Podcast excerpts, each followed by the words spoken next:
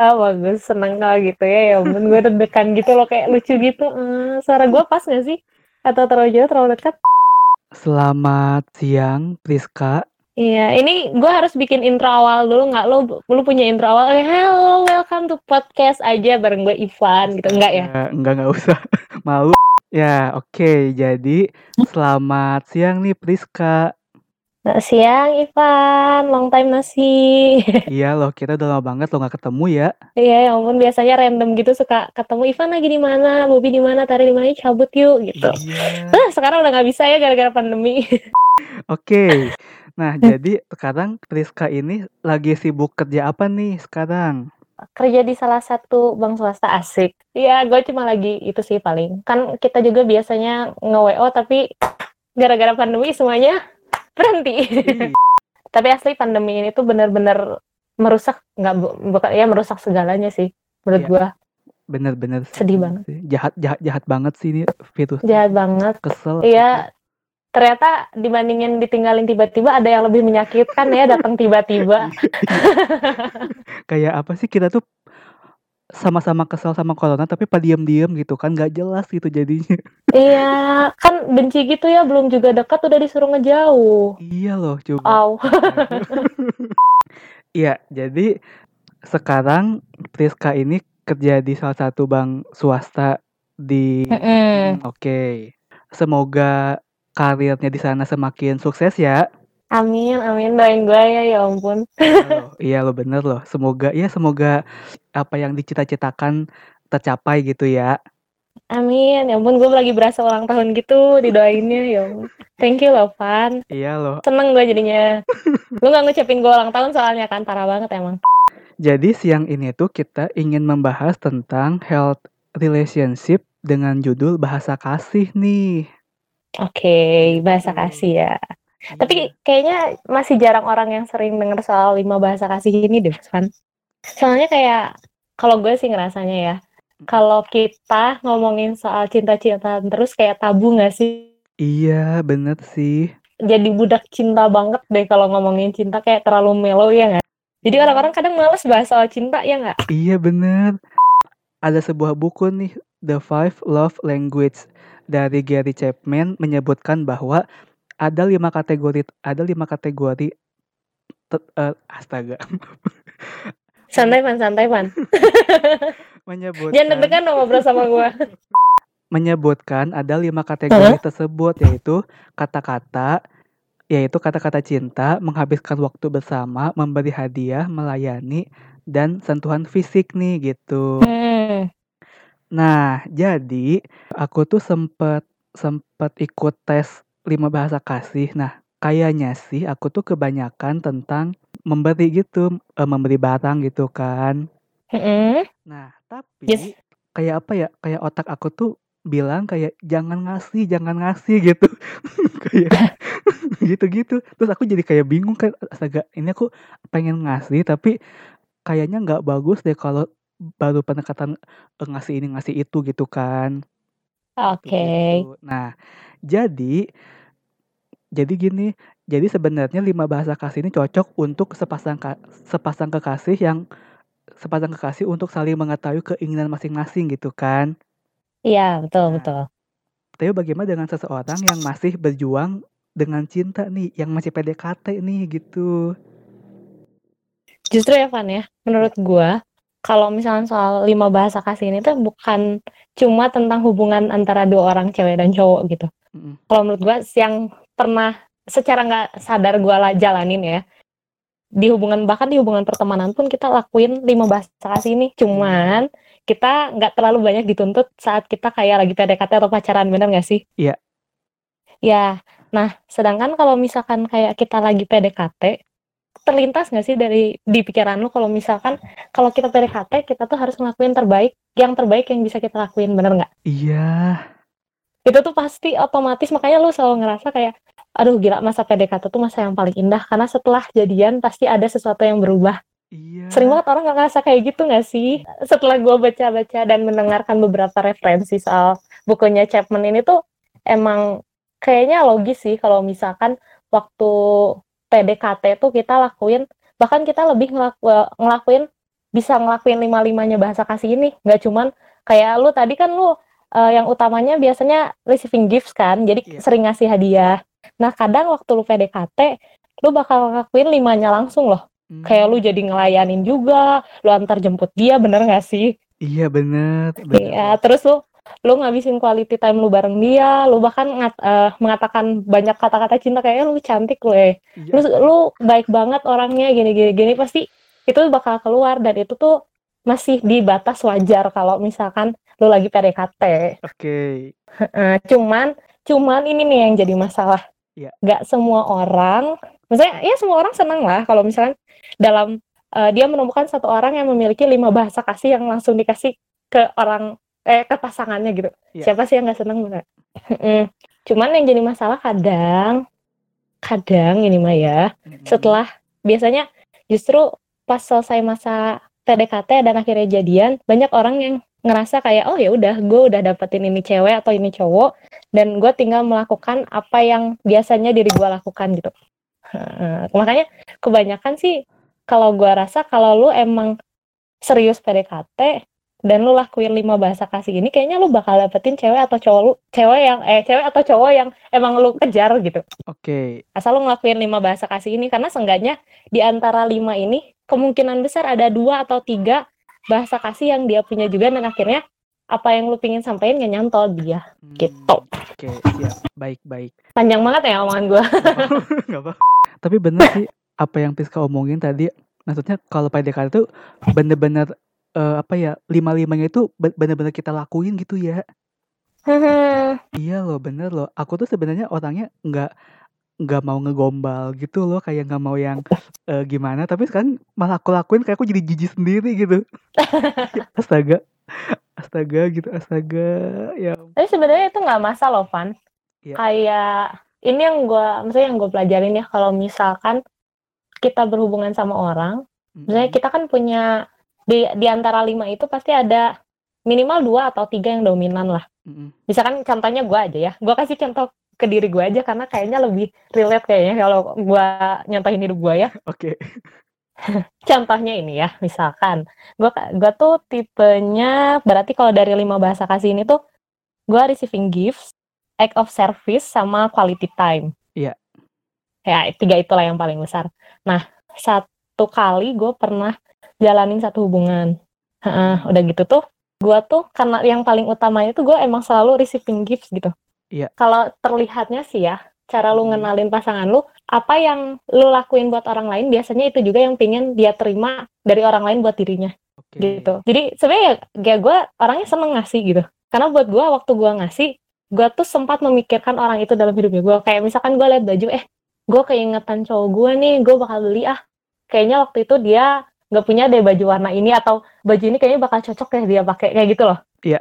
Jadi sekarang nggak langsung kayak kita pasti mikirin dia dan hmm. itu tuh membuat hati gue senang waktu gue memberi dan gue nggak ada beban sebenarnya iya gitu karena itu emang bahasa kasihnya gue kan nah satu kali gue terapin di di hubungannya gue hmm. dan tanpa gue tahu setelah kita jalanin panjang terus akhirnya putus hmm. gue kan deket sama temannya gitu terus temannya bilang kayak lu tuh baik banget lu baik banget eh, perhatian banget cuman di satu sisi ternyata bahasa kasihnya gue tuh nggak nyampe ke dia hmm. karena dia bukan tipe yang receiving gifts kayak sama yeah. kayak gue gitu jadi waktu dia terima, dia justru jadi merasa terbeban gitu. Hmm, oke. Okay. Nah, itu. Makanya penting buat kita tuh kayak apa ya? Kenalin bahasa kasihnya orang lain juga karena ibaratnya gini lah, lu pergi ke Thailand aja. Iya. Yeah. Lu pergi ke Thailand, terus lu ngomong bahasa Indonesia di sana sama orang Thailand yang mereka tuh nggak bisa pakai bahasa Indonesia. Yeah. Bahasanya pasti nggak akan nyampe kan apa yang kita maksud nggak akan nyampe ke orangnya. Iya. Nah, itu sama aja kayak bahasa kasih gitu. Kadang kita tuh nggak boleh egois. Kalau misalnya kita pengen dimengerti, ya kita juga harus berusaha untuk mengerti, mengenali pasangan kita juga. Karena kalau misalkan lo menjalin hubungan, tapi lo nggak berusaha mengenali pasangan lo, ya rumit lah. Pasti ujungnya berantem gitu. Iya, bener ya. Bener loh. Karena lo nggak ngejawab kebutuhan sih. Padahal, dan beratnya nanti di lo, Mm-hmm. atau di kita yang ngelakuin menurut kita nih kita kan tiga uh, punya tiga bahasa eh gue sih dominannya tiga bahasa kasih gitu ya iya yeah gue tuh selama selama ngejalanin hubungan ya gue ngerasa gue udah ngasih yang terbaik nih. Gue udah ngasih quality eh, apa quality time-nya gue gue suka ngasih hadiah gue kasih perhatian gue gue melayani. Tapi kenapa dia selalu ngerasa kayak kok jadi gak, nggak bahagia dan kita malah jadi sering berantem? Hmm. ternyata itu masalahnya. Jadi ada yang mungkin mungkin dia tipe orangnya yang harus pakai kata-kata cinta gitu. Dan gue bukan tipe orangnya kayak ah I love you Hmm. gue sayang banget sama lu lu ganteng banget deh hari ini gue bukan tipe yang kayak gitu sama kayak lu kayak Iya. iya apa sih gitu Iya. nah gitu kayak males banget kan kayak ya udahlah gue tahu Kak, harusnya menurut kita yang ngelakuin kayak receiving gifts kayak gini kayak gue ngasih ke lu tuh tandanya gue perhatian tapi Iya. ya gitu bahasanya nggak nyampe Iya. jadi sebenarnya kalau misalnya kita nggak berusaha mengenali pasangan kita kita nggak belajar buat ngenalin dia ya buat apa gitu karena cinta kan pilihan Bener. kalau cinta ya lu belajar dong Bener. Asik. Gila sih ini keren banget loh. Pod- Podcast kali ini bener-bener berbobot banget. Gue suka nih. tapi emang asli sih kayak ini tuh bagus banget gitu nggak cuma di misalnya hubungan asmara doang ya kayak lu berteman lu eh, di keluarga kalau lu lakuin lima bahasa kasih ini hubungan kalian tuh bakal langgeng banget gitu Bener bener. Pa- bagus banget ibaratnya kayak kita aja Van kita Iya. berempat eh kalau yang belum tahu ya kita berempat suka nongkrong bareng Iya. nongkrong random cuma sekedar duduk di coffee shop terus ngobrol mulai dari yang random yang bahas lucu-lucu sampai akhirnya ngedalam banget bener gak sih Iya. Makin malam makin dalam ya. Iya. Dan kayaknya emang maksudnya berarti di antara kita berempat emang kita punya satu bahasa kasih yang sama quality time. Makanya kita nyambung gitu. Oh iya. Dan kita ngerasa, woi, kita jarang ketemu tapi kita oke nih pertemanan kita bener gak sih? Bener bener loh. Iya loh bener loh.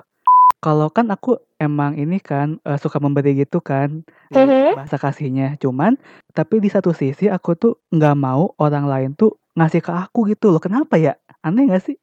Aneh sih, Van. Jadi, Iya, bisa jadi atau enggak sebenarnya gini.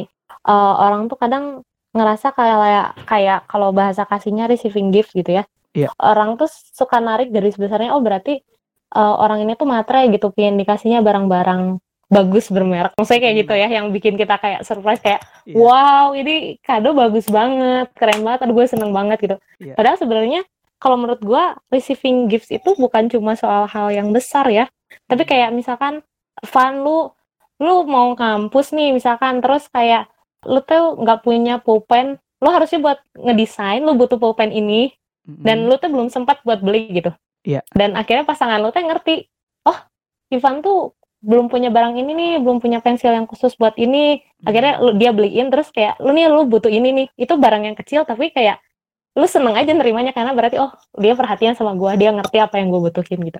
Oh. Sebenarnya kalau misalkan yang kayak gitu buat di dalam hubungan, yang penting pertama sih komunikasi Mm-mm, bener. kayak heeh. karena kan yang namanya komunikasi apa namanya hubungan lu bukan cuma saling menuntut tapi kalau bisa saling menuntun. Sengaja dikomunikasiin sih. Karena kalau misalkan kayak gini aja Mm-mm. lu bisa sih kayak menebak-nebak bahasa kasih seseorang cuman lebih baiknya lagi kalau misalkan lu komunikasiin. Apalagi kalau udah sampai di tahap hub, eh, misalnya udah pacaran udah suami istri ini kan bisa dikomunikasiin kan? Iya. udah nggak malu lah ngomongin kayak gini ya lu harus komunikasiin lu eh, sebenarnya lu tuh pengen di treat kayak apa sih Mm, jangan sampai dua-dua dua-dua pihak eh kedua pihak tuh kayak ngerasa gue udah ngelakuin yang terbaik yang gue bisa mm-mm. tapi lu tetap ngerasa nggak bahagia gitu dan dua-duanya ngerasa kayak gitu itu kan bakal bahaya banget buat buat sebuah hubungan Bener-bener. Kalau yang aku tangkap tuh berarti apa ya bahasa kasih itu bener-bener apa ya bener-bener hal yang dasar buat membangun sebuah hubungan sebenarnya ya.